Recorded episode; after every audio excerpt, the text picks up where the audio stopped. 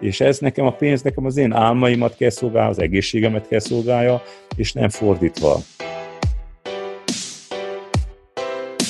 Figyelj, én most évezettem mondtam el azt, hogy mi mikor kimentünk Magyarországra, tényleg sites kontánerbe aludtunk két hétig. Fiatalok voltunk, hosszú hajjal, trokkerek, röhögtünk, jó nagyokat este mentünk popolgépkoncert, és élveztük. Ha most is ott aludnék a sites kontánerbe, valószínű, hogy nem dicsekednék fel. Érted? Én ma dolgozok, vagy a mai életemet leélem, ami van, ha van reinkarnáció, akkor költsenek fő, vagy folytatom tovább, de ha nem, akkor én, én, én akkor is jó életet éltem.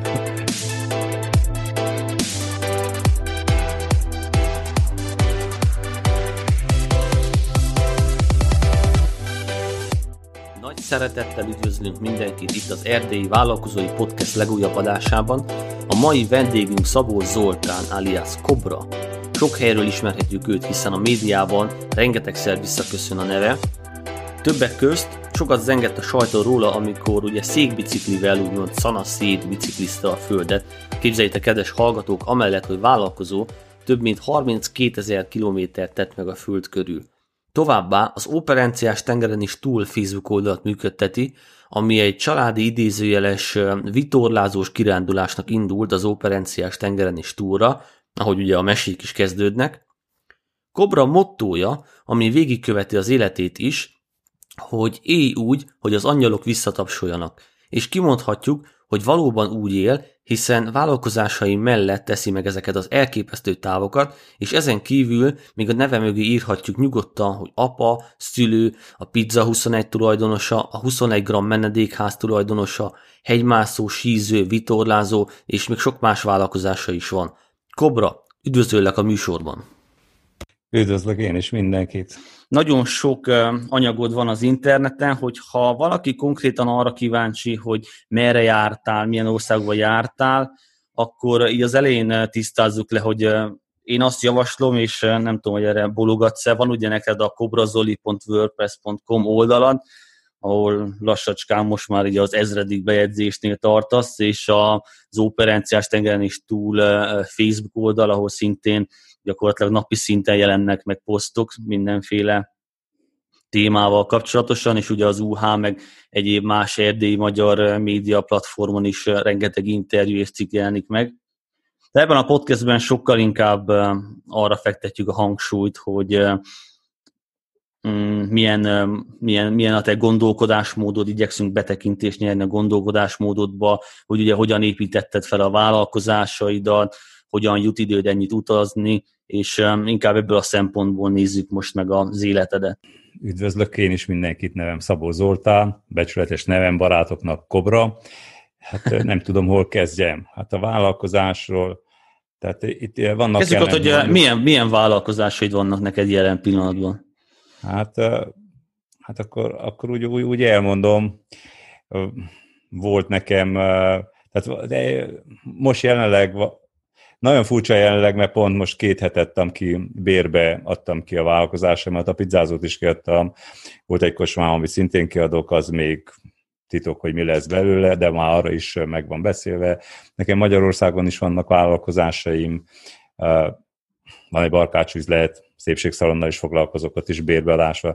Valójában vannak ilyen, az élet során felgyűltek lassan uh-huh. már az 50 évet elmúltam, 16 éves korom óta dolgozok, úgyhogy meg kellett jöjjön, össze kellett álljon azért ilyen 50 év körül az embernek összeáll az élet, de hogy mégis elég ellentmondó dolgok ezek az ember fejében az, hogy vállalkozásom is van, utaztam is, hát, de nem úgy utaztam, hogy mondjuk dolgozok 11 és fél hónapot, akkor a maradék két hetet elmegyek egy kirándulásra. Hát gondolom nem ezért hívtam, mert ilyen emberből nagyon sok van.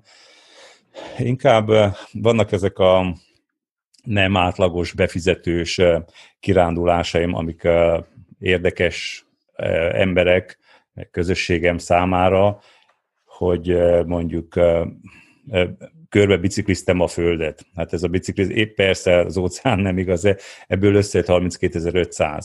Most legutóbb volt egy kísérletünk, hogy családdal, most már feleség, kisgyerekkel, körbevitorlázzuk a Földet, de Székelyföldön ez úgy, nincsenek hagyományai, nem is igazán kaptam erre támogatót. Akkor részben a pénz miatt, részben a, a, a Covid egy, egyértelműen eldöntötte, hogy nekünk visszafordulnunk kell, ebből nem lett, de lett egy tízezer mérföldes vitorlázás át az óceánon a Karibig, onnan az északi úton vissza a vitorlázás, mm. Horvátországig. Ezt megelőzve, ezen kívül vannak hegymászásai, még azért volt Mont Blanc Airbus, voltam 8000 méteren, 7000 méteres csúcsokat másztam meg, amik igazán valójában nagyon szívemhez közel álló kirándulás, a kirándulásnak nevezem, nagyon-nagyon rég talán ezek a nagy dolgok a kaminóval kezdődtek, de ez egy nagyon-nagyon régi történet, 16 éve talán nagyon rég volt. Ez követte olyan, hogy elgyalogoltam innen Rómáig 2000 kilométert. Hát először az El Camino voltál, amilyen nagyobb utazásod volt? Ez az El Camino volt, talán azt mondom legelső, ez egy, ez egy vállás után történt, és egy, és egy életformaváltás is történt. Akkor egy olyan, egy olyan döbbenet volt az a hónap nekem, hogy, hogy miközben egy csodálatos, euforikus élmény volt legyalogolni a kaminót, de ez akkor volt, amikor úgy még nem volt divat, amúgy nagyon örvendek, hogy nagyon sokan turáznak, vagy nagyon sokan mennek most a kaminóra, de ez akkor volt, mikor még nem volt Magyarországon információ róla, én egy Discovery filmen találkoztam vele, vizummal kellett még oda menjek Spanyolországba, uh-huh. és akkor nagyon sok embert érdekelt, erről voltak előadásaim. Tehát a, az eredmény az, ami, tehát mindenkinek ez egy nagyon szép befelé fordulós utazás volt, de az, hogy ahogy észrevettem, hogy párhuzamosan lehet élni ebbe a rohanó világban, megvan az embernek az a szabadsága, hogy élheted a, élheted a, a, a zarándok életét is, illetve lehetsz vállalkozó is. Tehát te döntöd el. Persze a, a létfenntartáshoz, a, a kirándulásokhoz is kellenek a pénzek, és ezért én úgy választottam, nem öt napot dolgozok és kettőt kirándulok, hanem mondjuk dolgozok egy évet, és egy évet kirándulok. Tehát ilyen azért a nagy utazásaim egy évről, másfél évről szóltak. Uh-huh. Jaj, hát talán még egy, egy kérdésedre is az is válasz, hogy miért talán ezek nem összeegyeztethető dolgok az emberek fejében, de valójában, hogy mindenki megértse, nagyon fontos nekem a vállalkozás azért van, hogy szolgálja az álmaimat. Tehát ebben a nagyon, a, ebben a világban, ahol minden a gazdaságról szól, ahol a marketinget többet használják, mint a, a az Isten szavát, vagy hogy, hogy Uram Isten, bocsáss meg, de a, valamiért olyan varázs szavak kezdtek lenni a mai világban ez, ezek a szavak, hogy gazdaság meg marketing, hogy nagyon fontos, hogy érezze, érezzék a barátaim meg ismerőseim, hogy nekem ez, ez a másodlagos. Valójában ezek a dolgok nekem szolgálják a, a, a célomat, a, az életemet szolgálják, és nem én szolgálom a gazdaságot. Tehát én nem szolgálom a romániai gazdaságot. Persze azzal, hogy élünk, szuszogunk, eszünk, pénzt forgatunk, veszünk, vásárolunk, szolgáljuk, de valójában nekem nem ez a célom, hanem fordítva van a cél. Ez, és itt fogjuk meg onnan a, a történetet tényleg, hogy jelen pillanatban milyen vállalkozásaid vannak. Térjünk még egyszer vissza erre a kérdésre. Ugye mondtad Én itt, hogy az előbb és említetted, hogy, hogy mik vannak, ezt tudnád egy kicsit még jobban konkretizálni, hogy ez, ez, ez hát, és ha, ha, jelen, ha jelent kérdezed, a jelent kérdezed, a jelen pillanatban szinte mindent kiadtam bérbe.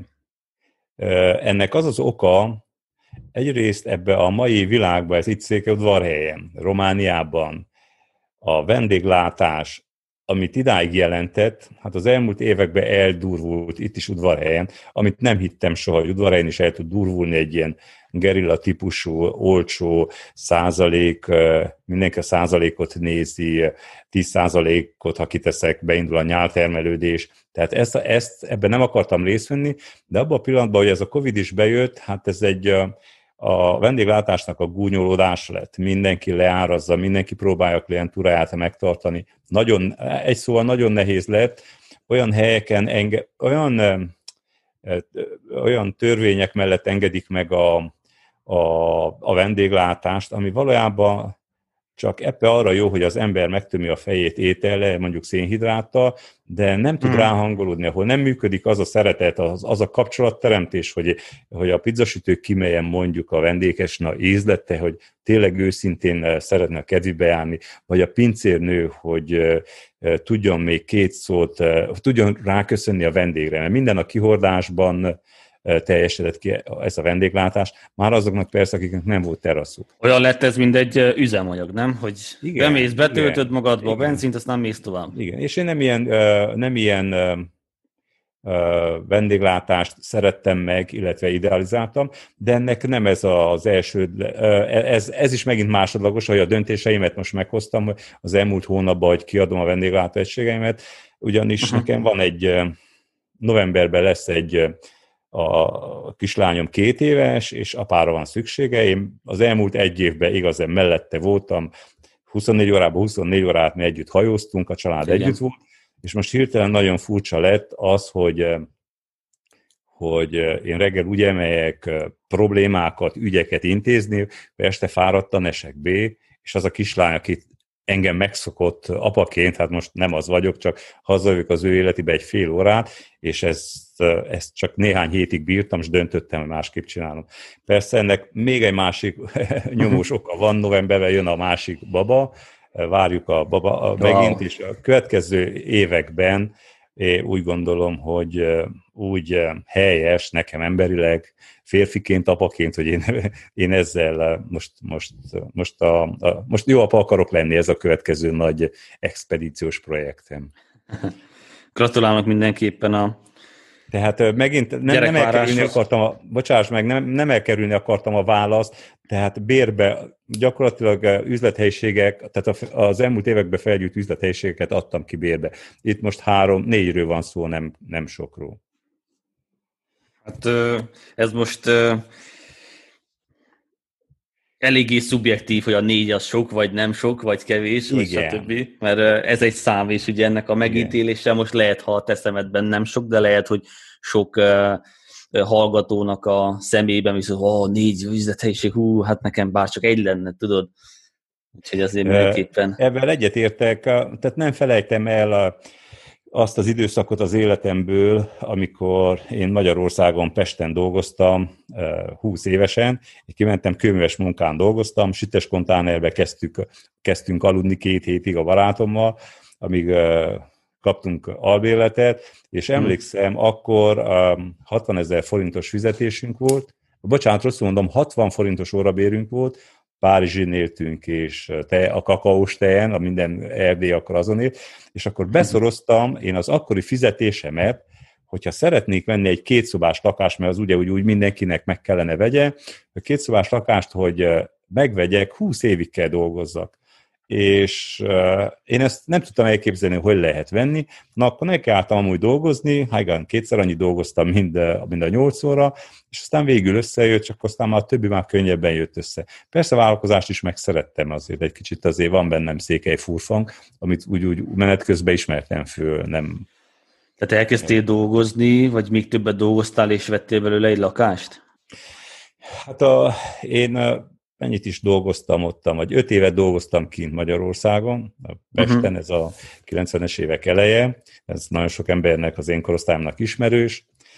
Hát arra jöttem rá, hogyha én most dolgozok mondjuk én 8 órát, az úgy elég a, az étel, kicsi hobbi, kicsi ruha és az albéletre, uh-huh. de hogyha ezt fölött dolgozok mondjuk négy órát, mind a négy óra megmarad. Sőt, hogyha hat órát dolgozok, akkor nem csak, hogy még gyakorlatilag nagyon-nagyon sok duplája, triplája megmarad, hanem nem is költöm el az előző órákból származó pénzt se. Nem lesz rá idő, hogy elkőzni. Nagyon spórolósan, igen. Elég nehéz időszakot tudok ott magamévá, és egy összegyűjt annyi pénz, hogy elkezdjek itt 94-ben vállalkozást nyitottam, és elkezdtem vállalkozni.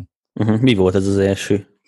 Hát a virágot árultam a piacon, zöldséget árultam a piacon, akkor béreltünk adnak abban az időben egy ilyen utcára néző szobát, ott kezdtünk virágot árulni, akár egy másik utcára néző szobát béreltünk, ahol zöldséget kezdtünk árulni, akkor, kerül, akkor sikerült venni egy papucsdácsát, akkor az egészet eladva sikerült kölcsönnel megvenni a, a mostani Pizza 21 helyét, az egy öreg száz éves ház volt, uh-huh.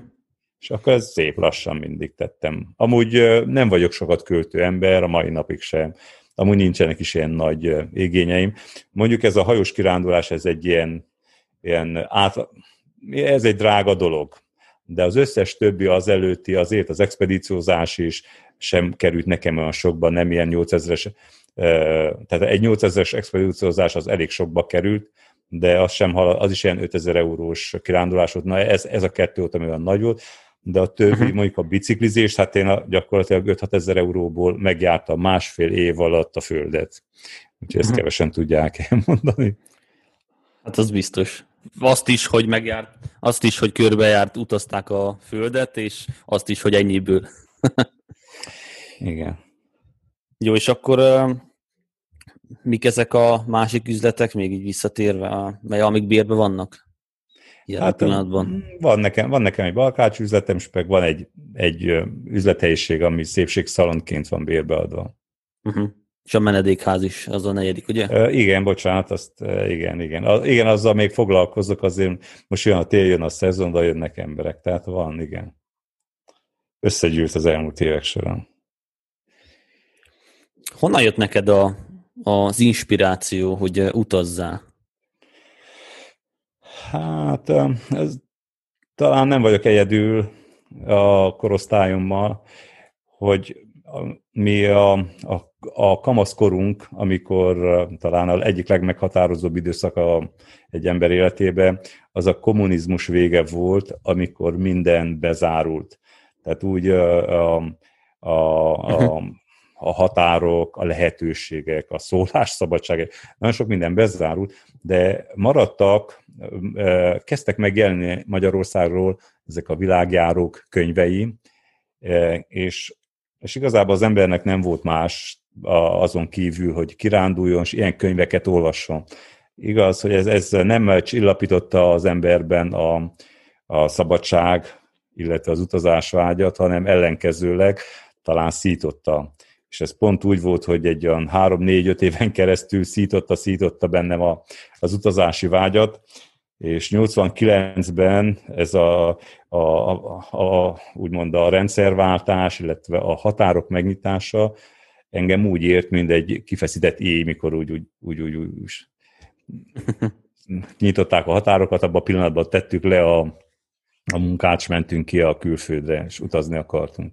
És ez, ez azt hiszem, hogy egész idáig úgy tartott a világ megismerése. De a, a, nem is az utazási forma, tehát most nem az, hogy biciklizés, én mindig kikérem magamnak, hogy se hegymászó nem vagyok, se biciklis nem vagyok, sem hajós nem vagyok, talán még gyaloglós sem, meg futós sem, mert azt a futást szeretem igazából, hanem inkább egy utazós ember vagyok, a, aki különböző utazás, különböző formák szerint utazok, és meg akarom ismerni azt a világot.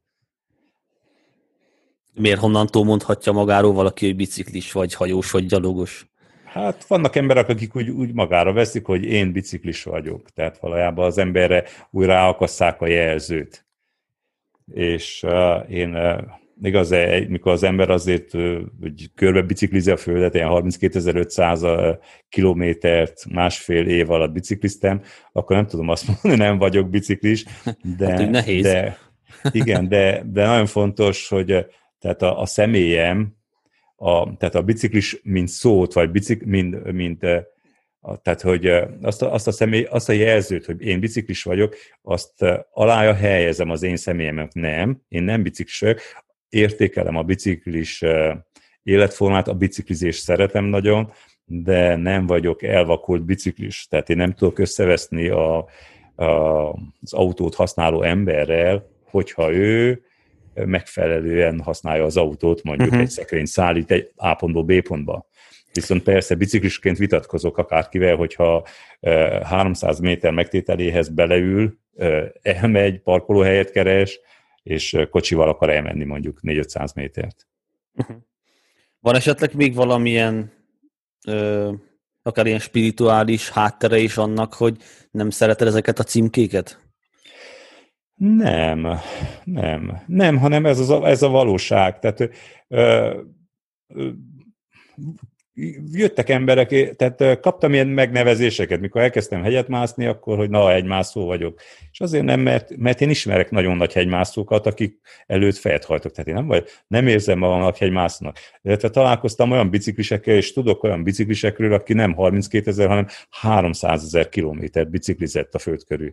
Akkor, na igen, az biciklis, mert mit tudom, már 20 éve ő biciklizik csak a föld körül akkor uh-huh. azok, igen. És én a hajózással is így vagyok, hogy ha bár a környezetemben nagyon sokan jó hajósnak tartanak, mondjuk ez könnyű Székelyföldön, de nekem volt kapcsolatom, tényleg találkoztam olyan emberekkel, akik igazán hajósok, akik igazán ez az életük része, ez határozza meg őket.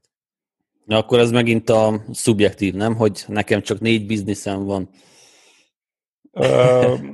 Figyelj, ezek a dolgok úgy gyűltek össze, hogy én sose álmodoztam erről, mondtam, én nem hittem, hogy ennyi lesz, viszont összegyűlt a pénzem, és nem kötöttem el, hanem azt mondtam, olyan helyre fektetem be, ahova, hát akkor van egy épületem, és akkor az, épület, az épület hozzon pénzt. Érted? Tehát tényleg szubjektív, tényleg. Persze ezek, ez, ez, az, hogy négy, ez tényleg szubjektív. Az, hogy lehet, hogyha én mondjuk én egy Mercedes-Benz gyárban dolgoznék igazgatóként valószínű, hogy többet tudnék keresni, mint így mondjuk vállalkozóként. Tehát most így vállalko- valószínű, így most bérbeadó emberként, most nem vagyok vállalkozó, azért mondtam, te nem tudok veled vállalkozásról beszélni, jelenleg nem vagyok vállalkozó, hanem inkább egy visszavonult kis vállalkozónak nevezhetném magamot, mert úgy találom, hogy, hogy értelmetlen az életem ebben a szakaszában vállalkozással foglalkozni, uh-huh. mikor ilyen gyönyörű éveknek, vagy ilyen, ilyen szeretetben teljes éveknek nézek eleibe. Egy kisgyerekkel, családdal, feleségem van, élnek a szüleim, van egy, még egy nagy leányom, él nekem nagymamám, és akkor most megint, tehát nekem valójában időm nincs, tehát én úgy gondolom, hogy a, hogyha én elégedett vagyok ezzel az anyagi helyzettel vígan, nem akarom nem akarok, sok, nem akarok többet. Valójában uh-huh. nekem csak vigyáznom kell erre, hogy azért ne kallódjon el, ne romoljon el, ennek vannak költségei, tehát egy háznak, a hargitai háznak nagyon nagy költségei vannak, muszáj vigyáznom rá, hogyha nem akarom hát, hogy nem. De amúgy ez valahol nagyon szép, hogy képes vagy arra, hogy hogy elenged, vagy kienged a kezedből úgymond a dolgoknak az irányítását, a vállalkozásoknak az irányítását, én azt látom, hogy nagyon sok vállalkozó erre nem képes, tehát amikor ő épített fel valamit, és ő valósította ezeket meg, akkor utána nagyon nehéz ezt elengedni, kiadni, bérbe vagy stb., mikor mindegyik ilyen kis vállalkozás valahol egy, egy szerelemprojekt is, meg valahol, valahol annyi mindent hozzáadott az embernek az életéhez, annyi lehetőséget nyitott, annyi ajtót nyitott, akár egy vállalkozás is, mert el tudom képzelni, hogy neked is azért a, az, hogy ilyen módon építetted fel ezeket az üzleteidet, amiket most bérbe adtál, azért azelőtt valamilyen módon segített neked mindegyik üzlet abban, hogy a személyes céljaidat elérd, hogy tudjál akár utazgatni, hogy hajót vegyél, bicikli vegyél, vagy bármi hasonló dolgokban. Most csak hoztam egy pár példát. Nem csak az üzlet adott nekem, amit mondasz, hogy, hogy adott dolgokat, valójában az ember az életéből egy nagy részt rászán de ahogy te rászánsz a munkádra most beszélgetni egy mikrofon előtt, ugyanúgy nagyon sok ember, mindenkinek van munkája, rászánja. De a vállalkozás, mondom, nagyon bűvös, nagyon érdekes, nagyon sok emberrel találkozok, és én ezeken a folyamatokon átmentem, hogy, hogy mondják azt ott, hogy ó, nekem olyan jó ötletem volna egy vállalkozást csinálni, és nézd meg, akinek pénze van, annak nincs ötletem. És valójában én tudom, az, ötlet, az ötlettel teli van a temető és az álmoma, viszont megvalósítani azt nagyon nehéz. Azt már nagyon kevesen ezt vallottam, hogy ebből alig csak 5% tudja megvalósítani. Aztán amikor megvalósítottam, és elteltek az évek, akkor rájöttem, hogy hát, tudom, az ötlet is nagy dolog, azt is tudom, hogy megvalósítani is nagy dolog, de azt ott, hogy eh, hosszú távon sikerrel csináljad, az is borzasztóan nagy dolog. De most túléptem egy másik eh, másik fokozatban, egy másik véleményt formálok, hogy tudom, hogy nagy dolog az ötlet. Azt is tudom, hogy kitartani is nehéz, nagyon nehéz, nagyon ritka, hogy hosszú távon jól csináljad szeretettel, meg gazdaságosan. De arról, hogy lemondjál ugyanezekről a dolgokról, akkor ez még nehezebb. És ez, én nagyon kevés emberre találkoztam. Előbb-utóbb lemondnak, mert az ember lesz vagy 90 éves, vagy 70 éves, és akkor az idő magával hozza azt, hogy na igen, muszáj lemondjon a vállalkozás irányításáról, mert túl öreg lesz ahhoz valamilyen oknál fogva. De én ebbe a korba lehet, a túl korán mondok le, most nem tudom azt ígérni senkinek, sőt magamnak se, hogy én most végleg lemondok, tehát nem a lustaság mondja azt, hanem, hanem a, a, a vágyam az, hogy harmóniába éljek, egy tömbházban lakom, közösségem van, meg tudok, biciklivel járok az utcán, tud, meg tudok állni, tudok köszönni mindenkinek, tudok sakkozni édesapámmal minden nap, és e, még 75 éves, még él, tehát számomra ezek akkora értékek. Minden reggel, korán, mire a család fölébred, én elmentem, már szaladtam 10-15 kört a pályán, és nekem ezek a dolgok, ezek tényleg boldoggá tesznek. De azok a dolgok, hogy, hogy a, tehát bármennyit pénzt kereshetek, azért mondom én ezt így magamban, mert lehetne akár általánosítani is, hogy azért mit kell csinálni, esetleg mérgelődni kell. Itt azért Romániában a vállalkozás elég, elég nehéz, elég stresszes. Én nem hiszem, hogy akkora örömet okoz. De mondom, e, ugyanez, hogy az ember fiatal, tehát nekem, tehát nem ad értelmet most a vállalkozás. Akkor ad értelme, adott értelmet, ha az ember fiatal, és azt tudja mondani, vannak szükségleteim, ki akarom elégíteni, szükségem van egy két-három szobás tömbházlakásra, egy dácsa a Loganre, ez úgy gondolom, hogy ez egy alap kellene legyen minden átlag embernek.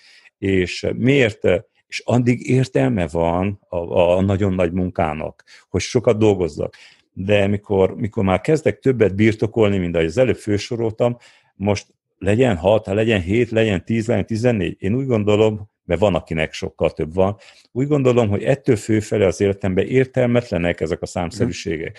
Kell hagyni másoknak is. Most egy olyan embernek adtam oda a vállalkozást, hogy valójában kevesebbet kapok, mint ha bent dolgoznék, de egy fiatal szakács, akinek szintén fiatal, aki lakást akar vásárolni, hogy én úgy gondolom ez az életrendje, kell hagyni ő is pénzt keressen, megélje az álmait, nem? Tehát én úgy gondolom, ha az én elégedettségem az ő életét is fogja segíteni ezáltal. De nem biztos, hogy igazam van. Én így gondolkozom. Kiderül hamarosan. Igen. Igen. Hogyan lehet Kobra így üzletet, vállalkozást működtetni, hogy hónapokig vagy évekig távol vagy az üzletettől? Hát nagyon fontos, hogy vannak olyan embereim, voltak olyan emberek mellettem az élet során, például a pincérnő 20 éve nálam dolgozik. Van olyan uh-huh. pizzasütő, aki 17 éve, 18 éve nálam dolgozik. És ezek akkor sem mentek el, amikor bajban voltam, vagy ha elmentem vagy tudom azt, hogy így jóval kevesebb marad nekem, hogyha mindenkit meg kell fizetni, könyvelőnőt, beszerzőt, adminisztrátort, és nem melyen úgy, persze, de, de, de ha nem ez a lényeg, mondom, ez egy gazdasági műsor, ahogy néztem néhány ilyen beszélgetést az oldaladon, én úgy, úgy vettem, hogy ez valami gazdasági, valami ilyen oldalt működtetsz, és ezért mondtam, valószínű, hogy nem leszek jó alany neked erre, mert, mert számomra nem voltak annyira értékesek, hogy nagyon profit. Én, én nagyon sok olyan emberrel találkoztam az életben, akik, akiknek nem volt nagyon fontos a profit. Tehát én uh-huh. tudom, hogy fontos a profit, tehát tudom, hogy a pénz fontos, de nem fontosabb, mint néhány dolog.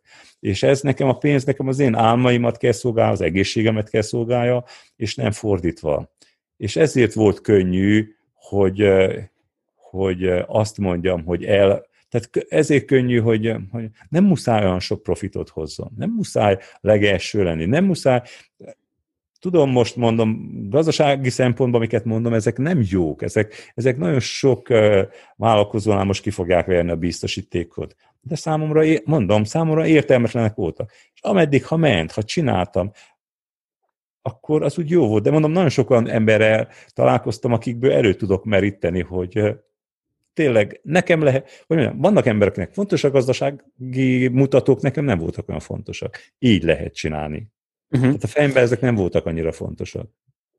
Én um, nem gondolom azt, hogy ne illenél bele így a, a podcastnek a képébe, hiszen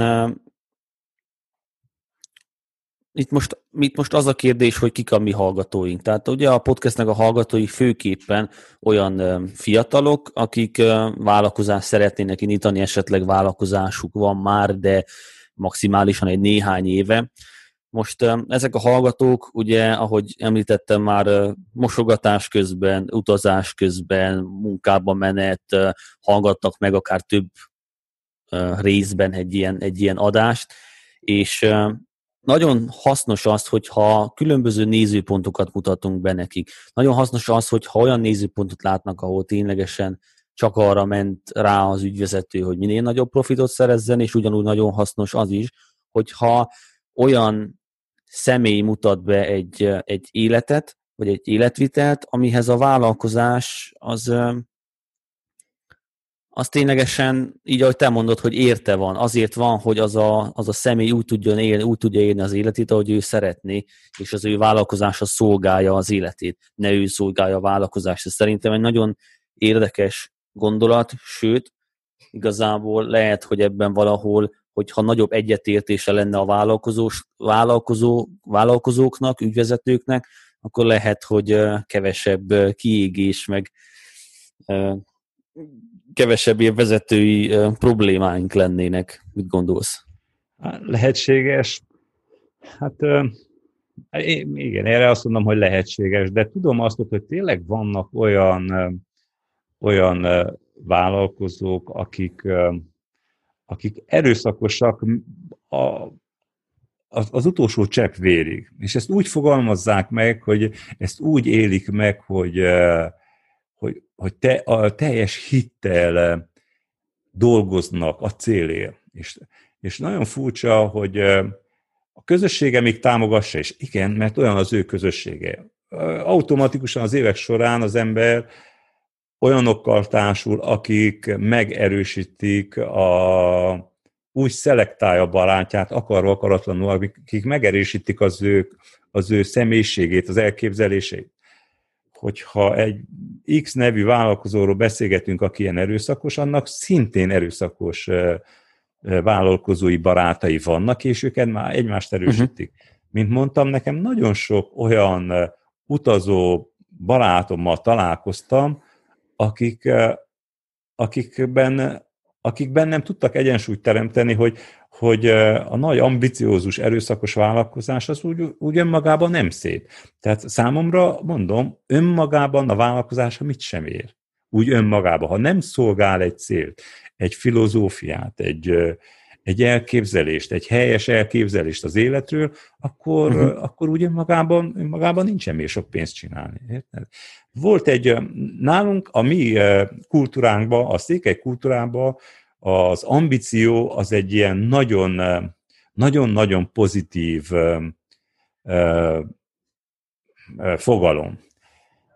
Viszont rá kellett döbbenjek arra, egy, olvastam egy ilyen filozófusnak a, a, az elképzelését erről, és én azóta én is ezt hiszem, hogy az ambíció nem más, mint komplexusból fakadó bizonyítási vágy. És ahogy én ezt felismertem magamba, hogyha az ember nem ismeri meg ezt a, ezt a gondolatot, akkor valószínűleg az élete végig csinálja. Tehát fő kell ismerni, hogy oké, okay, voltak komplexusaim, voltak problémáim, de ha az ember már túl van, akkor minek? Tehát, tehát hogyha amúgy ezek jók, ezek jó dolgok, mert keresztül visz azon, hogy na, mit tudom, nem vagy csóró valahol egy izé siteskontál. Figyelj, én most évezettel mondtam el azt, hogy mi mikor kimentünk Magyarországra, tényleg siteskontánerbe aludtunk két hétig. A, a telepen, ahol házat gyakorlatilag a háznak az alapját ástuk a barátommal. Fiatalok voltunk, hosszú hajjal, krokkerek, röhögtünk jó nagyokat, este mentünk pokolgépkoncert, és élveztük. Ha most is ott aludnék a sités kontánerben, valószínű, hogy nem dicsekednék vele. Érted? Te, vannak de... életszakaszok is, abban vannak Igen, tehát az ember, ha tovább lép, akkor, vannak. tehát akkor rendben volt, jó pofa szórakozás, jó pofa el lehet mesélni, de, de most, ha most ugyanezt csinálnám, csóróság volna. Ahogy hát az előző podcastben beszéltük dr. Kádár Magorral, hogy, hogy vannak ilyen megakadások az életben, és hogyha most is azt csinálod, akkor nyilvánvalóan nagyon megakadtál volna valahol, és az nem lenne a helyén. Igen. Én, vannak még barátaim, korosztályom most is, valamikor 90-ben, mikor ugyanezek a csórók voltunk, akkor, akkor jópofa dolog volt, hogy a BKV-n nem vettünk jegyet, igaz, és blattoltunk, és ez olyan jópofa dolog, fiatalos dolog volt. De van, aki most se vesz jegyet. Tehát én úgy gondolom, hogy mikor az ember egy kicsit nem vettünk jegyet, mit tudom, a jegyel a kezünkbe álltunk ott a, a, a, tudod, a lyukasztónál, ha véletlenül láttuk, ha ellenőrén, akkor hamar beletettük, és megjukasztottuk, hogy és, és még élveztük is ezt a helyzetet, de úgy gondolom, hogy az ember most, ha ezt felnőttként csinálja, akkor csóróság. Egyrészt persze az embernek benő a fejelágyas, azt mondja, hogy uram, ezt a, ezt a BKV-t fönn kell tartsák, ez, ez, ez olyan pénzekből tartsák föl, amilyent én nem akarok kifizetni. Tehát az ember valahol előbb-utóbb magában néz, és mikor azt mondja, nem most van pénzem, dolgozó ember vagyok, keresek, most nem vagyok csóró, nem kontánerkedek, akkor, akkor meg kell venni, mert az a buszjárat kéne ő, de azért jól esik, hogy minden este mondjuk 8, vagy minden reggel hétkor a busz odáll a ház elé, és elvisz a munkahelyedre. Tehát hát Igen. ezért a világ így működik. Tehát Meg ugye gondolom teljesen más energia is az egész, Igen. hogy most Igen. beakod, berakod a közösbe azt, ami, ami jár, vagy pedig azon rettegsz, hogy jön az ellenőrés megbüntet. Igen, igen, igen. Igen. Na, de és valahogy mondom, a, a, mondom, tehát nekem ezért változik. Az előbb mondtam azt, hogy nem vagyok, bál, nem vagyok biciklis, nem vagyok. Nagyon érdekes, mert a szakmára is ugyanez a vélemény. Én nem tudok semmit sem mondani a szakmára, hogy én valamit nagyon szeretek. Mondjuk a pizza sütést magát nagyon megszerettem, ez a kőműves munkás létemből volt egy, egy kiskapu, hogy ki tudtam törni, és ezen keresztül tudtam kitörni, és ezért valamiért úgy rokonszenvel és élvezettel csinálom mai napig is a pizzát, ha pizzát kell én valahogy csináljak, vagy uh-huh. kellett segítsek. Azt ugye amúgy úgy nagyon megszerettem, de nem mondom azt magamról, nem idealizálok egy szakmát sem tisztelek néhány jó szakmát, de nem. Tehát a, a, azt a vállalkozói címkét sem mondom azt magam. Én nem vagyok vállalkozó, ezért mondtam, de a vállalkozáson belül sem, nekem valójában a vállalkozás szabadságot nyújtott. Nekem azt nyújtotta, hogy na most mondjuk megtermelek, vagy kézzel megcsinálok X mennyiségű pénzt, ami nekem szükséges ahhoz, hogy elmenjek áprilisban Nepálba, illetve a szabadságot is meg tudta adni, hogy elmenjek Nepálba, mert azt mondtam, hogy bezárok egy vállalkozás, vagy addig csinálja mást, és elmegyek egy hónapra, és visszajövök egy hónap múlva. És nekem ezért szeretem. Olyan, olyan emberek, akik ilyen, ilyen nagyon-nagyon szeretik a, a szakmájukat, én nehogy félreértsem, azt mondom, hogy nem, nem tudom megérteni, mert nem ismerős számomra az az érzés, az a, a szakma iránti szeretet. Bennem nincs ilyen. Tehát én, én önző vagyok, én magamat szeretem, az álmaimat szeretem, én nem, és ezt felvállalom, ilyen vagyok, tehát azért vagyok ilyen. Nem, a, aki nem azonosul velem, ne utánozzon engem, mert ez abban abba nem lesz egyensúly, de bennem, bennem rendben van ez az érzés. Az a lényeg, nem? Hát én gondolom mindenki az a lényeg, hogy mindenki, ha felismered saját magadat, saját magad igényeit, meg álmait, ami persze fog változni időnként, akkor, akkor sokkal jobban észrevétlenül is jobban elfogad a környezeted, mert nem, nem, nem leszel ellentmondásos. Tehát, hogyha hiteles vagy magaddal szembe, akkor valószínű, hogy nem fogsz meglepetést, csalódást okozni a, a barát, a környezetednek sem, mert kiszámítható vagy mert azt vállaltad föl, ami vagy, elmondod, és akkor azt szerint szeretnek meg. Igen. És hasonló szőrű, bőrű barátaid lesznek, persze. Kicsit kanyarodjunk vissza. Itt mondtad, hogy ugye vannak olyan kollégáid, munkatársaid, akik nagyon régóta veled vannak, veled voltak, és ők segítettek abban, hogy működjön a vállalkozás akkor is, amikor te nem vagy éppen fizikailag azon a ponton. Ez hogy, hogy alakult ki nálad, hogy ilyen lojális munkatársakkal tudsz dolgozni? Hogy, hogy találtatok egymásra? Hát talán, na ebből több van, nem csak kettő van, volt több, de hozzá kell tennem, hogy édesapám is segített, édesanyám is segített örökké. A, most az elmúlt télen két, a nagylányom segítette a házamat, amíg hajózni voltunk, van ez a ház, amit bérbe adunk turistáknak, tudod, Hargitán, hogy valójában tehát viszont segítsük egymást, mert ez jó a lányomnak is, jó jött a szüleimnek is, Tehát, hogy nem csak ezek az emberek segítettek, hogy nagyon fontos, azért az embernek a szülei is ilyenek, hogy hogy kapsz, talán pont az előző gondolathoz kapcsolódik az, hogyha ha elmondom, ha tudom, hogy én milyen vagyok, hogyha tudom, hogyha ha hiteles vagyok abban, amit mondok, és kiszámítható vagyok mondjuk egy alkalmazott számára, akkor az alkalmazott nem fog elmenni, mert nem, nem történik az a csalódás, hogy, hogy, hogy ellentmondok én saját magamnak. Érted? Hogy amiközben mhm. beszélgetek mondjuk barátságról és tisztességről vele, és ő azt mondja, hogy számomra ez a barátság és tisztesség, ez fontos, akkor valószínű, hogy a barátság és tisztesség, akkor ez fog menni 20 évig. Hogyha arról beszélgetek mondjuk, hogy fog kapni kétszer annyi fizetést, mint az átlag ember, akkor valószínű, hogy 20 év múlva is kétszer annyi fizetést fog kapni, hogyha ezt mondtam. De nem ezeket szoktam mondani. Csak azért mondom, hogyha, hogyha valójában a személyiséged az, ami, a, aki bevonza a hasonló, hogyha te ismered önmagadat, akkor, akkor kiszámítható vagy az alkalmazottak felé. És bizonyos De mondjuk mi van szeretik. akkor, ez kicsit nem, nem zár be ezek keretbe téged? Mondjuk, hogyha hogyha van egy ember, aki mindig azt kommunikálja magáról mondjuk, hogy én ilyen vagyok, mert én lobbanékony vagyok, és bocs, hogy neked estem a múltkor, de én lobbalékony vagyok, és ezt mondja mindig, akkor hogyan tud ezen változtatni? De miért kell változtatni? Tehát, hogyha, Mert ő mondjuk hogy, nem akar lobbanékony lenni. Hát de akkor az már a benne levő probléma. Jó, ezzel mindenki dolgozik. Vannak nekem is sajátosságaim, amivel nem vagyok elégedett. Például nagyon nehezen tanulok nyelvet, idegen nyelvet. Jó volna, de ezt fővállom. Vagy például nehezen emlékszem a nevekre. Igaz, hogy sok embert ismerek, de ezt föl kell vállaljam, és főle nem mindenkinek tetszik, de ez van. Nekem volt egy alkalmazottam, aki rendszeresen elkésett. És ő azt mondta, hogy hogy mikor néhányszor egyszer-kétszer késett, és amikor láttam, hogy nem azért van, mert most beteg az apja, vagy nem tudom, hanem azért van, mert ő, ő ilyen, ilyen, ilyen, az utolsó pillanatban indul el, mindig késő jön B10. Figyelj, mondtam, hogyha késel, levonok egy órát a napi Rendben, megbeszéltük. És ez, és ez olyan jól működött hosszú-hosszú évekig, őt a nem zavarta az, hogy én nyugodtan lehúzhattam, és akkor én kellett mérlegeljem, hogy na nekem az most, hogy az a személy késik fél órát, ebben a lehetősége fog-e működni az én vállalkozásom? Hát, amúgy egy pincénőről volt szó, aki azt mondta, és akkor azt mondta, á, na most, hogyha nem készült egy pont a takarítással, majd besegítenek neki, de ő időnként ezt a fővált, én ilyen vagyok, én nagyon, és akkor, akkor nekem nagyon jó volt, ebben is nagyon-nagyon sokáig dolgoztam vele a pincérnővel, mivel, mivel ő, azt, ő ilyen, és ezt ugye elfogadtam. És ő is elfogadta, nem csinált problémát belőle, mikor lehúztam egy óra fizetést. Nem azért húztam le, hogy kell a pénz, hanem, hanem, hanem hogy ennek következménye van, és akkor ezt ő elfogadta, ez, ez teljesen normális, hogy le van. Mondjuk, ő is mondta, persze, ennyivel kevesebbet dolgozok, az teljesen rendben van. De hogyha ő Érdekes. pont úgy éjjel mondjuk sokáig bulizott valahol, vagy sörözött sokáig, akkor, akkor megengedhette magának, hogy egy óra múlva később jött. És ez neki nagyon tetszett. Hm.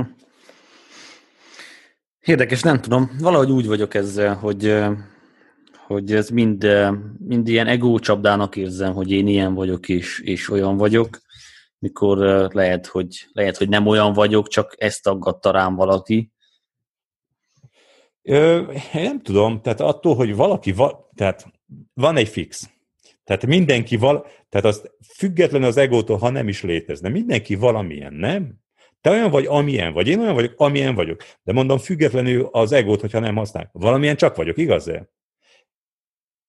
akkor, valamilyen, igen. Akkor, akkor, igen. Tehát valamilyen, mindenkinek, mindenki valamilyen. Most, hogy mit sugal ki magáról, vagy hazudik-e magáról, vagy többet mutat, vagy kevesebbet, az már megtörténhet, hogy az ego része. Megtörténhet, hogy én mondjuk én csak, én egy izé vagyok, mondjuk én 1,80 vagyok, de valójában 1,90-et mutatok magamról, és 100 kiló vagyok, de 90-et mondok magamról, igen, ez már az ego része. De hogyha én 1,80 vagyok, helyesen fölismertem, meg tudom, le tudom mérni magam, és azt sugalom ki magamról, hogy én 1,80 vagyok, akkor miért kell egóról beszélni? Megtörtént, hogy hibásan olvastam le a mércét, de attól bennem, nincs, bennem egyensúly van, hogy tényleg azt akarom kisugározni, hogy tényleg egy 80 vagyok. Érted? Ezért valamiért nagyon szeretik most a, használni ezeket a szavakat is, hogy mondjuk ego, meg határok, meg ön, megismerés, meg ilyesmi, de én úgy ó, azt hiszem, hogy én túl vagyok ezért. Ezt, ezt nem 50 éves korban szokták, hanem 30 éves korban szokták ezeket. Vagy még korábban. Tehát azért az ember meg kell tanulja a, a mércét leolvasni ötönéves korában. Horror már. Na, lehet, hogy ez még nálam bukannak fel 30, még ilyen kérdések, és azért vagy? érdekel ez. Nem 30 hány éves vagy? Nem Tessék? vagyok 30. Na, hát akkor igen. Majd 50-es korban fogod unni ezeket a szavakat, hogy egós, spirit, és ezeket a dolgokat, szerintem. Bízok benne.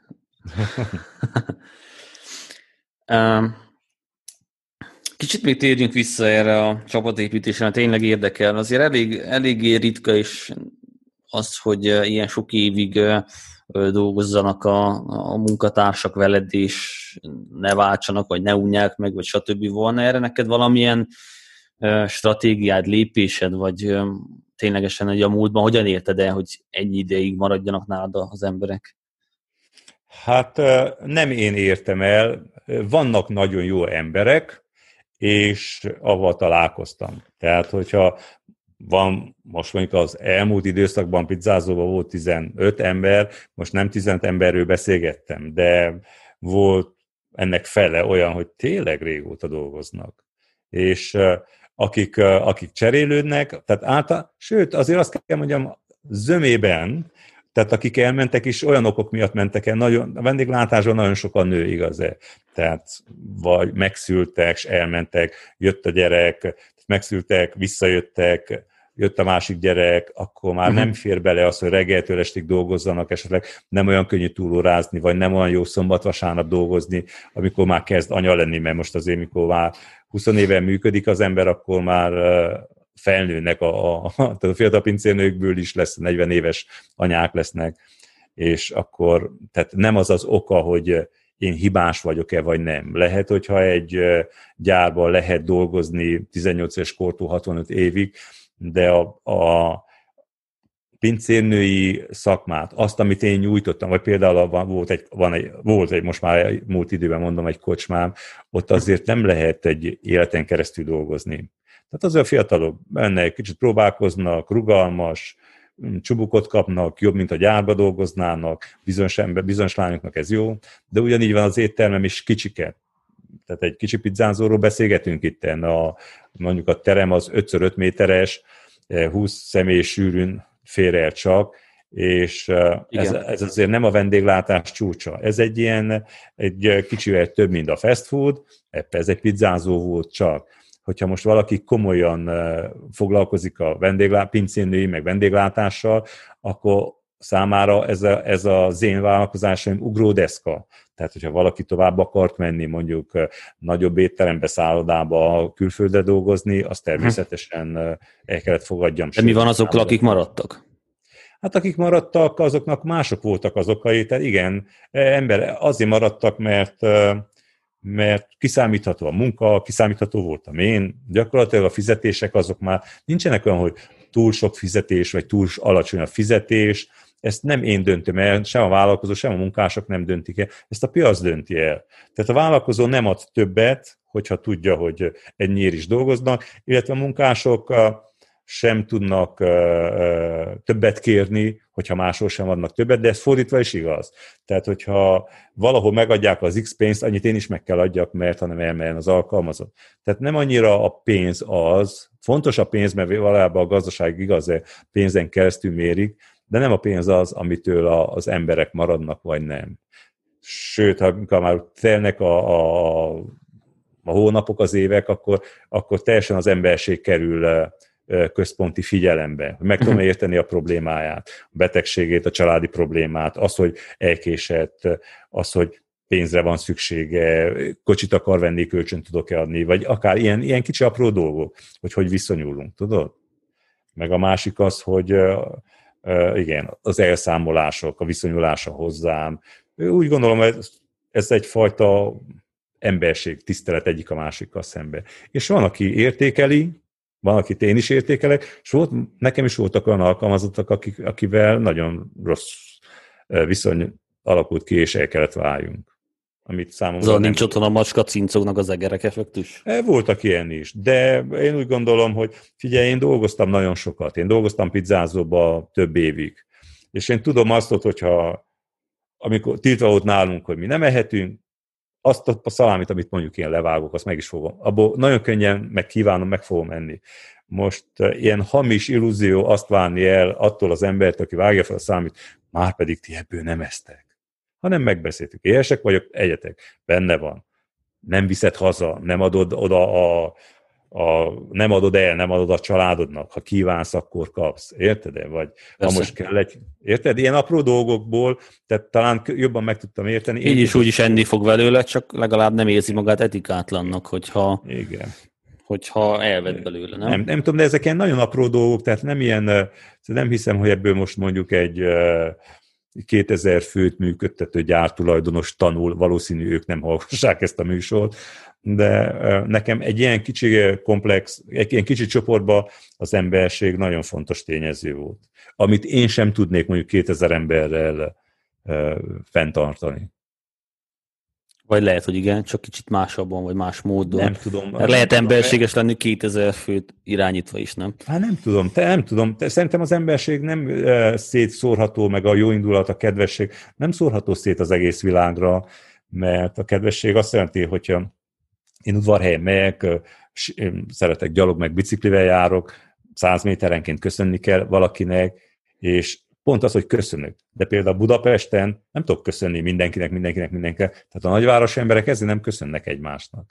Mert valószínűleg én is kikerülnék, én se köszönnék egy millió embernek minden nap.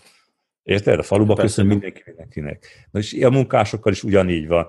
10-20 emberre fönn lehet kap, a, ismerem a nevét, ismerem a problémáját, ismerem a, a, a, az otthoni problémáját, és az otthoni probléma befolyásolja a, a munkát, igaz? De, de nem tudom, nem, nem, nem vehetem, mondjuk nem tudnám a hátamra venni 2000 ember problémáját, hogy most az egyiknek a család férjével van baj, másiknak feleségével van, a harmadiknak a gyermekével van hm. baj, ezekkel, ezekkel nem tudnék mindenkinek a szemetes ládája hát, lenni. Igen, te, mint hogyha cégtulajdonos, vagy ügyvezetőként nem, viszont viszont a HR-eseid, csoportfelelős csapatkapitányaid viszont azok tudnának, nem? Igen, de ehhez nem értek én. Értem. Mi volt nálad a, a, hogy mondják, a tyúk vagy a tojás volt előbb? Tehát először építettél egy olyan vállalkozást, ami segített téged abban, hogy mellette tudjál utazni, vagy először utaztál, és úgy építetted közben a vállalkozást. Hogy volt ez nálad? Hát figyelj, ha azt ha abból indulok ki, hogy mikor az ember megszületik csóréseggel, akkor hamarabb, úgy ne 50 évvel ezelőtt, akkor valószínű, hogy 20 évig nem birtokoltam semmit, tehát a vágyat, a tudást hamarabb birtokoltam, mint a javakat. Tehát valójában az álmok hamarabb születtek. A javak később születtek pont ezért mondom, ezért is maradt örökké másodlagos az, hogy tehát a javak megszerzése, a javak az mindig másodlagos maradt, mert az elsődleges az volt, amit az a hét év otthon, tudod, így mondják a románok, Csésapteán, de akár tudod.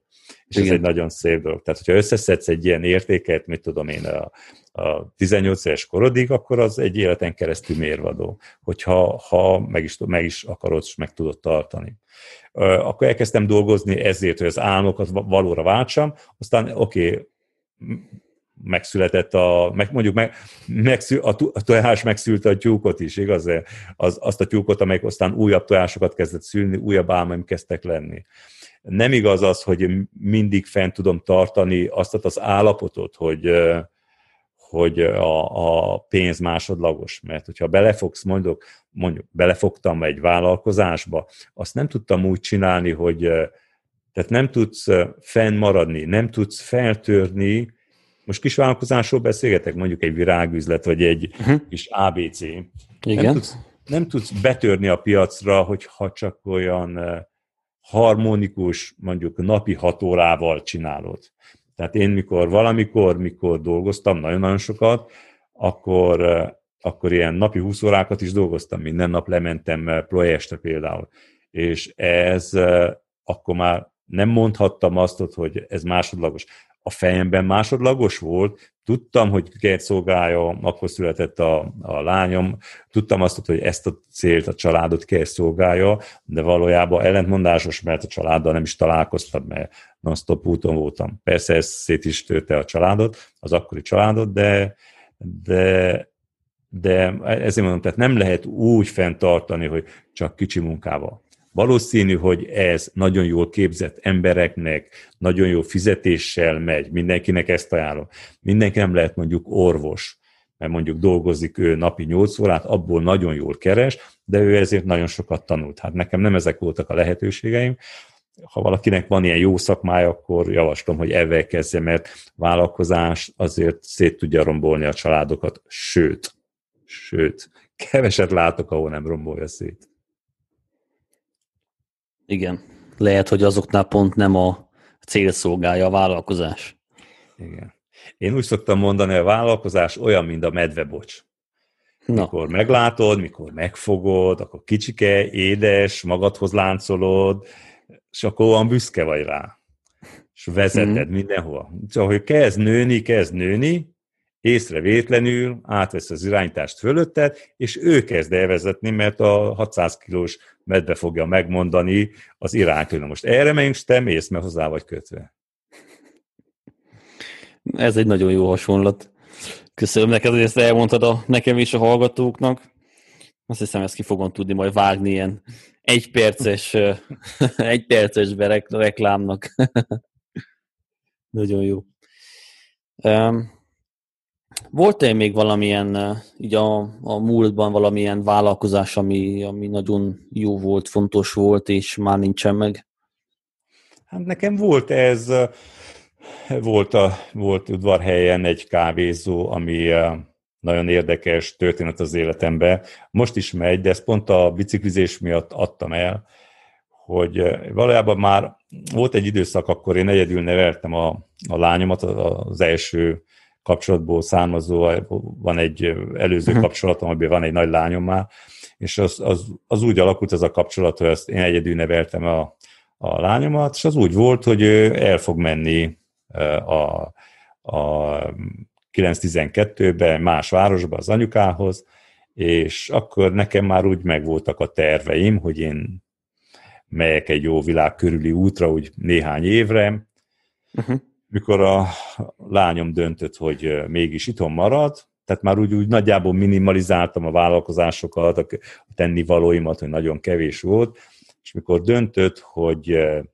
hogy marad, itt marad udvarhelyen, a 912-t, akkor, akkor én is beleugrottam erre a négy évre egy olyan vállalkozásba, egy, egy kávézó volt, udvarhelyen, ami, nagyon, ami akkor pont veszteséges volt, akkor pont volt a válság, és úgy provokált. És nekem számomra az nagy élmény volt, hogy egy veszteséges vállalkozásból egy nagyon jó, nagyon jó kávézót csináltam, ami uh-huh. Ez melyik volt? Nagyon jó. Ez a Mokka volt. Ja, a igaz. Mokka amúgy egy kicsit stílust váltott, most uh, diszkó van, meg bővült, de akkor nekem attól volt nagyon értékes, hogy a kicsi, a kicsi tehát veszteséges vállalkozásból lett, lett nagyon jó, tehát feltört gyakorlatilag az élvonalba, udvarhelyen nagyon sok kávézó volt akkor, tehát minden hétvégén együttesek léptek fő, mindegyik kávézóba, nagyon-nagyon, akkor nagyon jó kávézós élet volt. Most ez, a, amit az elmúlt években, ami van, az már nem olyan. Na ez nekem nagyon tetszett. Ettől is nagyon nehéz volt megválni, csak mm. úgy lehetett megválni, hogy én már tudtam, én úgy kezdtem el, tudtam, hogy én ezt négy évig akarom csinálni, na és ahogy a lányomat kicsengették, én avval elmentem biciklizni.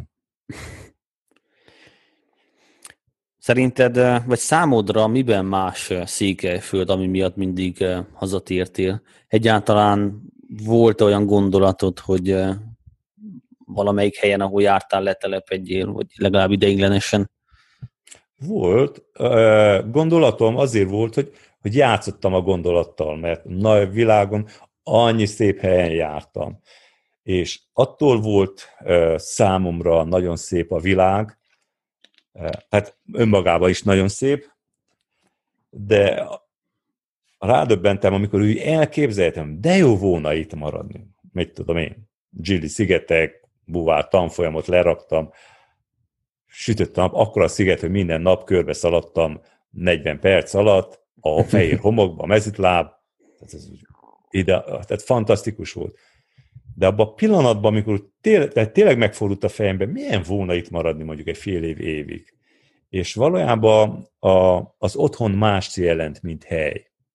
Tehát az otthon, az otthon érzet, amit magaménak tartok, ami nekem a hajóval is most elmondtam, nekem nem az az, nekem nem záton a kikötőm, nekem udvarhely a kikötőm, mert innen élek, innen eh, teremtem meg a, a lehetőséget, a pénzt, hogy el tudjak menni, de nem ezért, nem a, nem, nem a pénz, nem az, hogy innen teremtem meg, ez csak mint filozófia, mint kikötő, de én, én azért tartom otthonomnak és a világ legjobb helyének, és, és továbbra is, tehát Új-Zélandon voltam sokáig, bicikliztem egy gyönyörű helyeken. Azért udvarhely, mert udvarhely az, az az egy város a világon, mondom, sok ezer városba jártam, föl se tudnám sorolni, udvarhely az egyetlen város, ez a sok ezer közül, ahol nekem úton, útfélen rám köszönnek. Uh-huh. És ezt, ezt száz, de nem csak, én nem azért, mert hogy privilégiumos, vagy, vagy olyan, hogy sajátos helyzetben vagyok, igen, ismernek is engem, de itt szinte mindenki ismer mindenkit. Itt mindenki köszön mindenkinek szinte. És azzal, hogy melyek, és száz métereként kell köszönni, szinte név szerint kell köszönni az embereknek, kezet fogok, jól van, tovább megyek, nekem ettől udvarhely, udvarhely. Ettől az én saját városom. Nem tudom hát ezt el lehetne érni máshol is, nem? Ezt nem lehet elérni.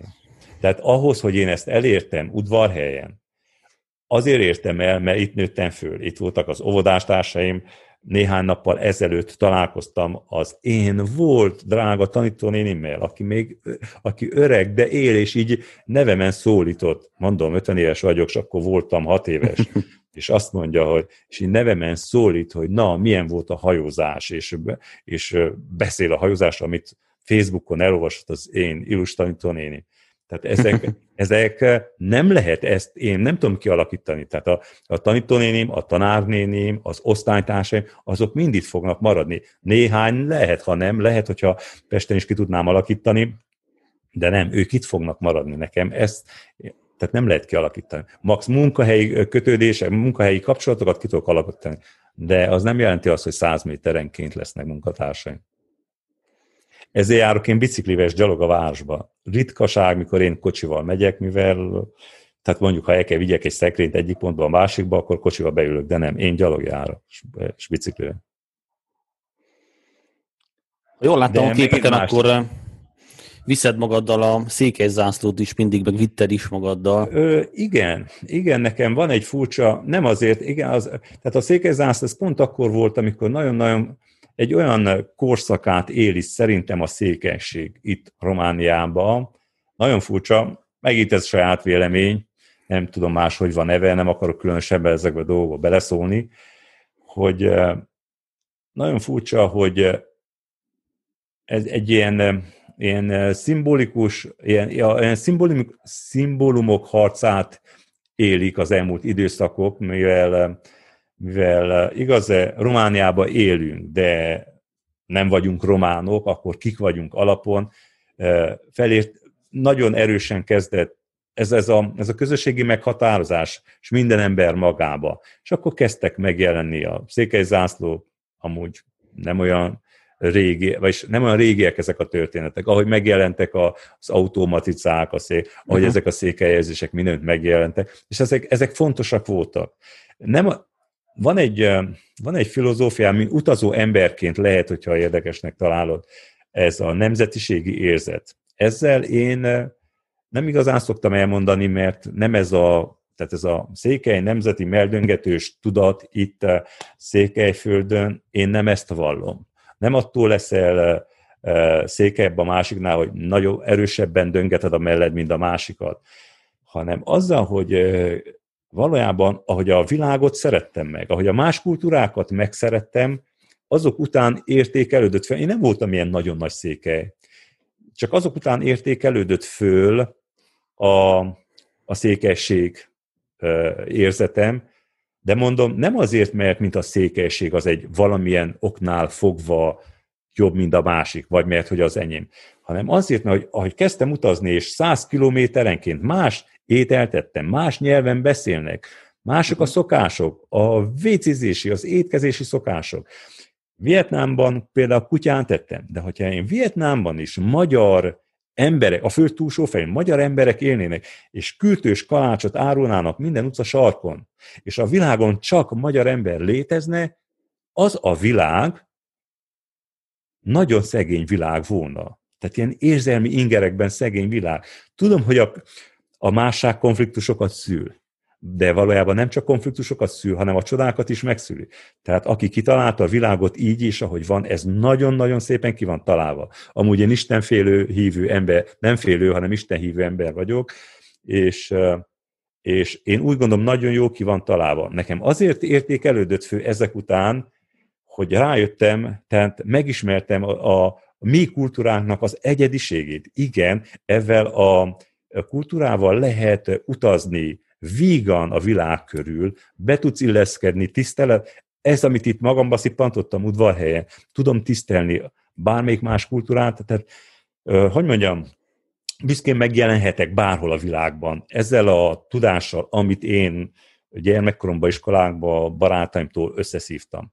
Aha. És azért kell vigyázni erre a kultúrával, tehát egyetlen egy feladata van, mondjuk egy vietnámi embernek, hogy a vietnámi kultúrára vigyázzon. Nekünk ez feladatunk. Nem az a feladat, hogy elnyomjuk mondjuk a, a Budvár utcában levő cigányokat, nem attól leszek én magyarabb, se attól, hogy mondjuk nyomjuk el az udvarhelyen élő románokat, nem, ettől nem leszek székelyebb. Én attól leszek székelyebb, hogyha vigyázok magamra.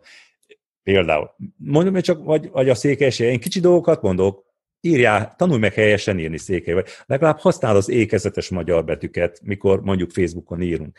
Apróságok, tudom, nem nagy dolgok, de nekem így értékelődött föl ez a székely öntudat, mivel tehát tartozunk a világnak avval, hogy vigyázunk a sátunkra. Azt hiszem ez az ez egy mondat. nagyobb hadilában ám, mi? Igen. Én Ahogy nézzük az, az amerikai mondat... kultúra elterjedését. Igen, igen, lehet, hogy azzal szemben is, de azt hiszem pont ez az egy mondatban sűrítve ezt jelenti, hogy a világnak tartozunk azzal, hogy mi vigyázunk a miénkre, és mindenki vigyázzon a sajátjára.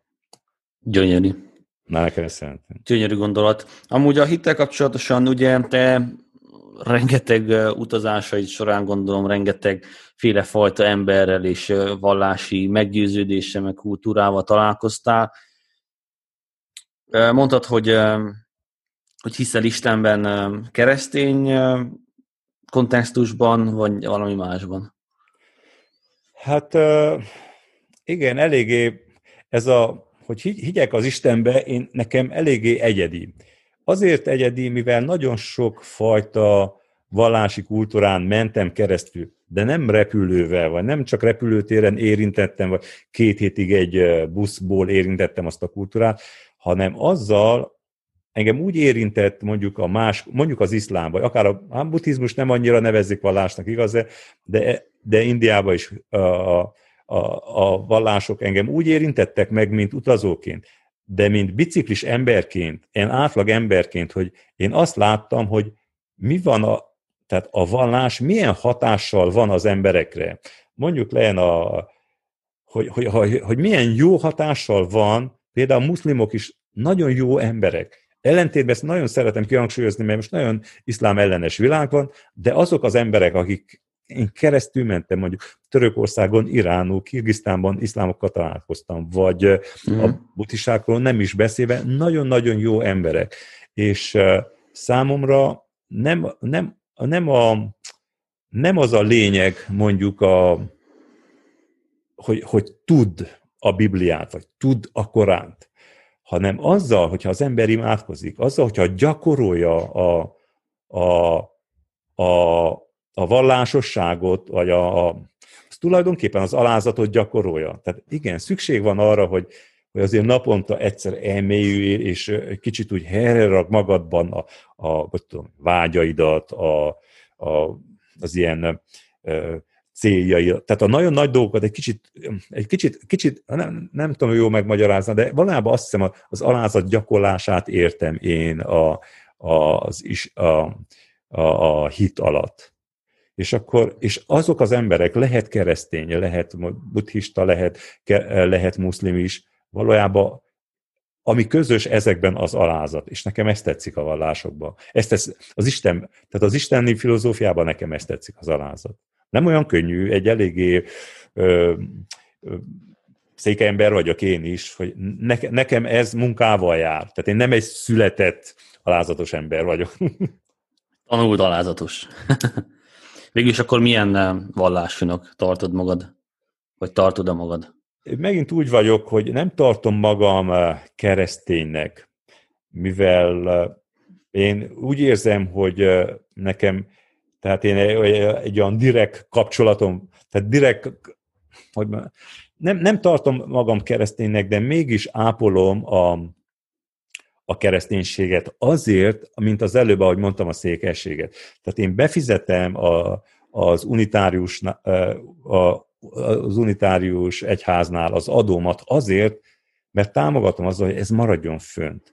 Mert én valamikor ott tanultam, vagy ott sajátítottam el valamilyen vallásosságot, amiből most úgy, lehet, hogyha nem unitáriusként hiszek, a kislányom református, viszont édesanyám református, édesapám unitárius, tehát én azért, tehát támogatom azt, fenntartom, mert az üzenet, a gyakorlás a lényeg, és nem az, hogy milyen. Még az sem lényeges, az sem lényeges, hogy kereszténye vagy nem keresztény, hanem a vallásossága, az Istenben betett hit, és az, az hogy most milyen iskolába járatod, a te a gyermekedet, mindegy. A mhm. lényeg az, hogy amikor levizsgázik, van-e hite, és van-e, tehát olyan Isten szerető emberként viselkedik-e? Vagy isteni értékeket való emberként viselkedik-e? Na ezek a lényegek, és nem az, hogy most valaki unitáris vagy katolikus. Én azt nem. hiszem, nekem muszáj volt megszeressem a, az iszlám ö, ö, vallású embereket is, mert nagyon jó emberek. Tehát nem tudom én azt mondani, hiába jönnek nekem ezerből ezren, hogy most ez a sok menekült állat, én akkor is szeretem őket. Mert, mert, mert ahány emberrel találkoztam, kivétel egy, na, de ahány, ahány nagyon sok emberrel találkoztam, és iszlámvallású volt, nagyon, nagyon jó ember volt. Érted? és akkor én erről muszáj azt mondjam, hogy jó. Persze, ha Értem, valaki... Köszönöm a válaszod. Tehát az, az erőszakos ember, erőszakos, nem szeretem függetlenül milyen vallást, milyen vallással Persze. van ő föl, fölértezve, címkézve. Van neked ez a mottót, hogy élj úgy, hogy az angyalok visszatapsoljanak. Hiszel az angyalokban? Ö, hiszek, nekem most van egy egy éves és tíz hónapos angyalom. a, tényleg egy angyal kislányom van. És, a, és egy angyal kislányom volt, aki már nagy lett, ő is gyerekkorában volt, mint az angyal. Tehát nem véletlen, hogy az angyalokat ilyen kislányokról mintázták. Nem úgy hiszek, nem feltétlenül kell igazság alapja legyen annak, hogy most van-e angyal, mert ebben lehet fogást találni, hogy most van-e angyal, vagy nincs. Mert hogyha azt mondom, hogy van, igen, és a szárnyuk, és akkor mekkora a szárnyuk. Úgy el tudom tárgyilagosítani az összes hitet, hogy saját magamnak is tudok ellent mondani, hogy na igen, és akkor a fehér tollú van, és, a toll, és az a tollú akkor hogy ragad a hátához, vagy hogy. Tehát ebből lehet hibát találni, de nem ez a lényeg az angyalba. Tehát az, a, a mottomban nem ez a lényeg, hogy na most az angyal kimondottan, de tény és való, hogy olyan történeteim vannak, olyan életet értem, és olyan történeteim vannak, ahol valahol rám vigyáznak. Tehát angyalok kellett rám vigyázzanak, mert nagyon sok veszélyes helyből úgy jöttem ki, hogy, hogy itt vagyok de úgy, hogy... Gondolom. Tehát azért mondom, tehát inkább, inkább filozófia, inkább, inkább azt gyakorlom ezzel, hogy nem én vagyok az ügyes, nem én vagyok az erős, nem én vagyok a tehetséges, nem én vagyok a szuperkoponya, aki mindent megold, hanem, hanem, hanem én másnak köszönhetem az én szerencsémet, tehát a, a sikereimet. Meg az is, hogy élj úgy, hogy visszatapsoljanak, ez megint egy kicsit ezt a filozófiát összekevertem, ha bár mi nem hiszünk a, a, a, a reinkarnációban, de igazán nagyon sok kultúrában hisznek, de mi hiszünk a feltámadásban, de én abban hiszek, hogy a, a, az embereknek, legalábbis nekem nem ez a feladatunk az igazságkeresés.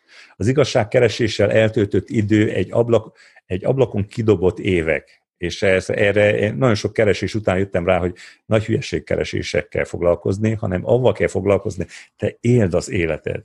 Még akkor is, hogyha tényleg így megjelenne most Isten benyittana, és ezt mondaná, hogy ne figyelj, ezek a tutik, mit érek el vele? Akkor is hónaptól fő kell keljek, elmegyek egyet szaladni, hazajövök, reggelizek a kislányommal, este kimegyek füvet vágni a blokk mellett, és nekem ez, ezek a feladataim. Tehát nem az a feladatom. Én nem arra, az emberek nem, arra, nem feltétlenül arra vannak teremtve, hogy tudjuk a nagy tutit. Mitől, attól nem tudom, valamiért, valamiért ad egyfajta felemelő, magasabb rendű érzete a, a nagyon nagy tudás, a nagyon sok tudás de nem, nincs mindenre szükségem. Ahogy neked nincs szükséged arra, hogy az űrhajót hogy kell vezetni, hadd a francba az űrhajózás másnak, aki tényleg űrhajót vezet. Az én dolgom az, hogy megéljem az életemet, és ezt akarja ez a mondás, hogy ne. Én ma dolgozok, vagy a mai életemet leélem, ami van. Ha van reinkarnáció, akkor költsenek fő, vagy folytatom tovább, de ha nem, akkor én, én, én akkor is jó életet éltem. akkor is jó életet éltem, nem vártam a holnap, nem vártam a következő életre.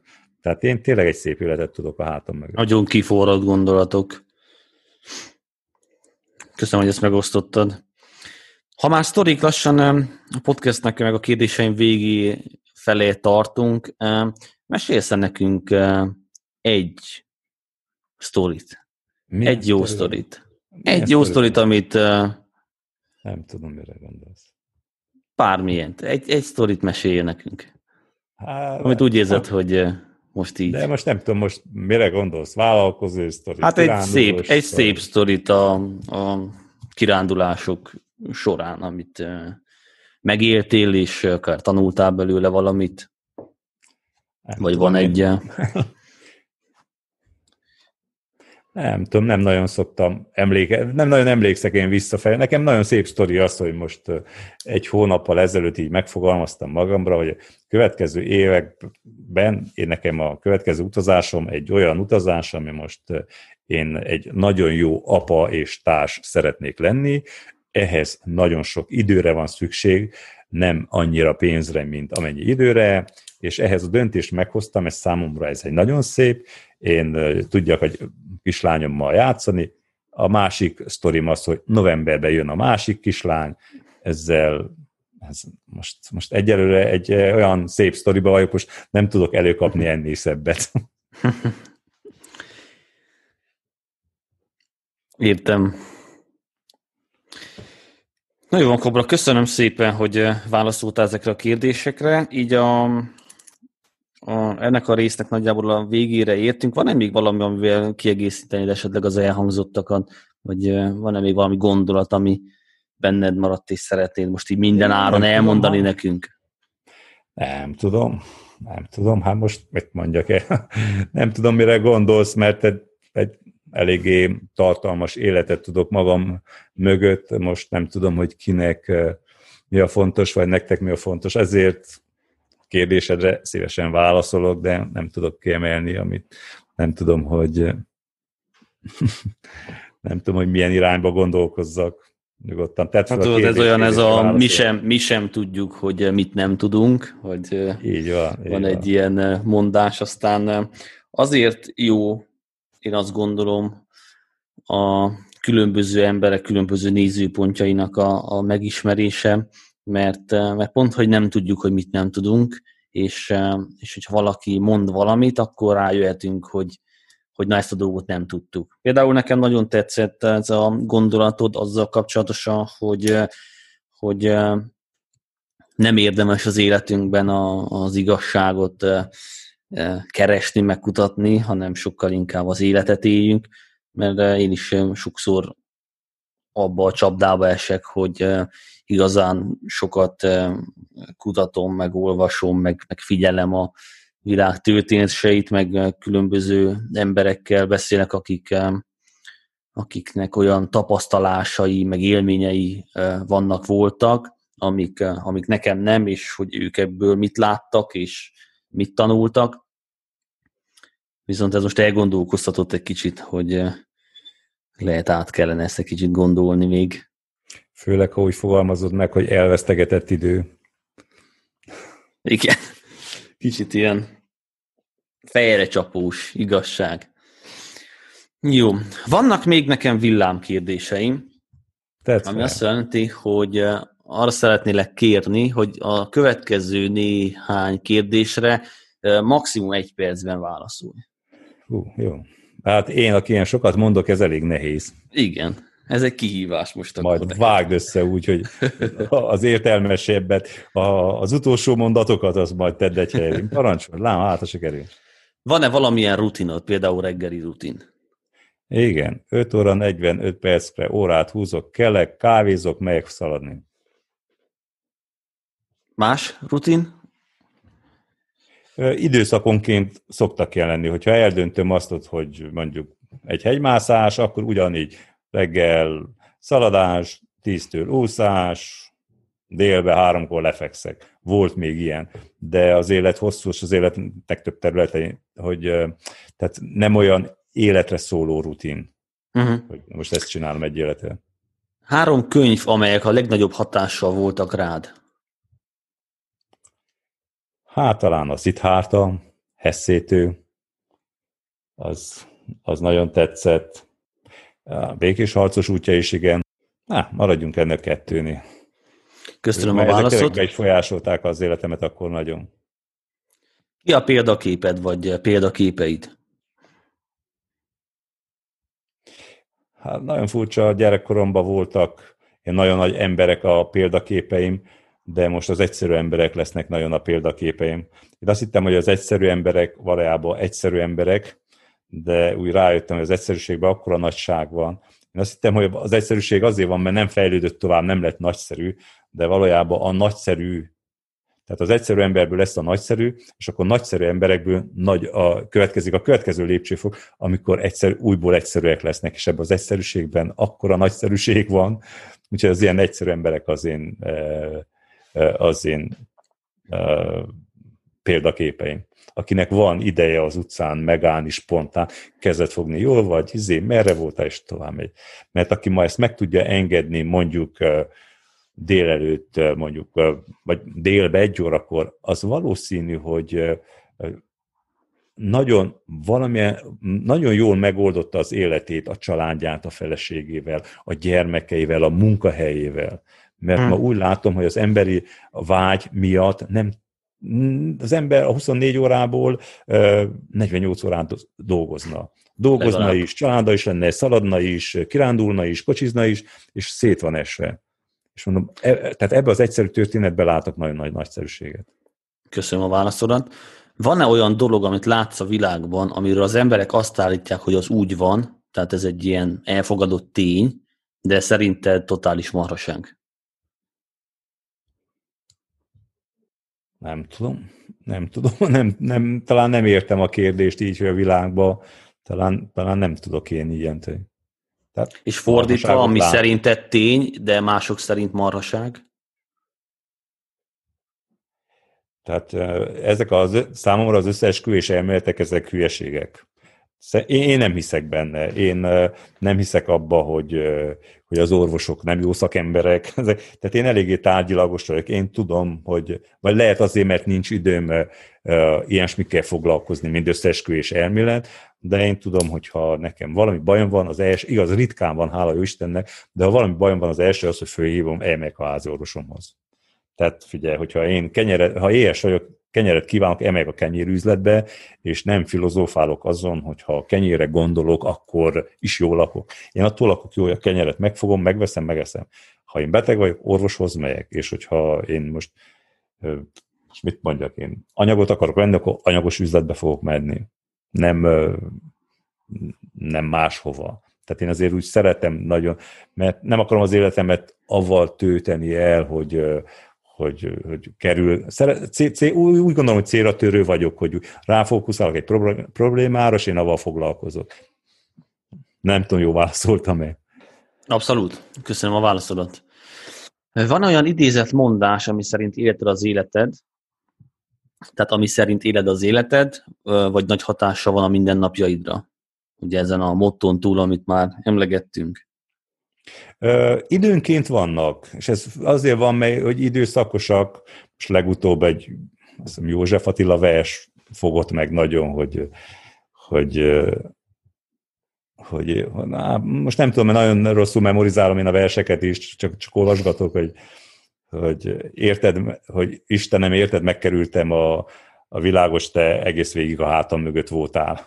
És én, aki ugye ilyen, ilyen Isten kereső és spirituális utakat jártam, mint Camino, meg, meg, meg mondjuk római út, vagy akár a biciklizés is, mert is, ebben is megvan a spiritualitás, hogy mikor a földet megkerülöm egy ilyen dolgok miatt, akkor valójában tény és való rádöbbnek, hogy az Isten ott, ott, ott, van benne, vagy ott a hátam mögött, hogy nem kell annyit utazni, hanem, hanem inkább szétnézni. Fel kell csóválni inkább, mint a lábakat mozgatni. Köszönöm a válaszod. Van-e olyan, amit úgymond cikinek tartottál magadban? Ha igen, hogyan változtattad meg? voltak ilyenek, tehát tévedtem én is, hogy, hogy valakire rossz jelzést tettem, és utána megbántam, de ezt már nem tudtam olvasolni, nem lehet visszaszívni, vagy van úgy, hogy nem vagyok nagy viccmondó, de ha próbálkozok vicces, van úgy, hogy rossz viccet mondtam, és valójában nem volt vicces, azok olyan cikik voltak, de ezeket nem tudom megváltoztatni, sőt, hogyha arra törekszek, hogy most ne szólaljak meg, hogy ne, hogy ne, ne csináljak hibát, akkor az se jó, mert akkor azért vannak vicceim, amik célba érnek, vagy révbe érnek, és akkor megnevettetek embereket, de van, mikor nem. Úgyhogy valójában én ezt így el tudom fogadni az életet. Á, volt, mikor ciki volt, vagy volt, mikor poénkodtam, és közben nem volt poénos, akkor max elnézést kérek, de ez van. Mi volt a legjobb befektetésed?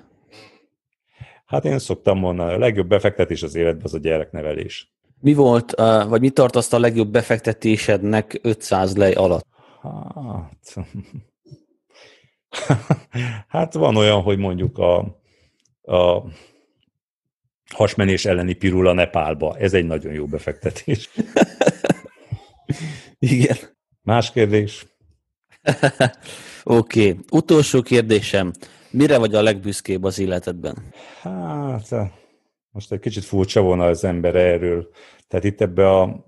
Hát most ha erre kellene válaszoljak, akkor azt hiszem, hogy az úgy, úgy nem volna, nem tudom, akkor egy kicsit dicsérném magam, valósz, valószínű olyan, olyan dolgokat vennék elő, ami, ami olyan dicséretes, akkor ez az én számból ez úgy egy kicsit olyan idétlennek tűnik szerintem. Nem tudom.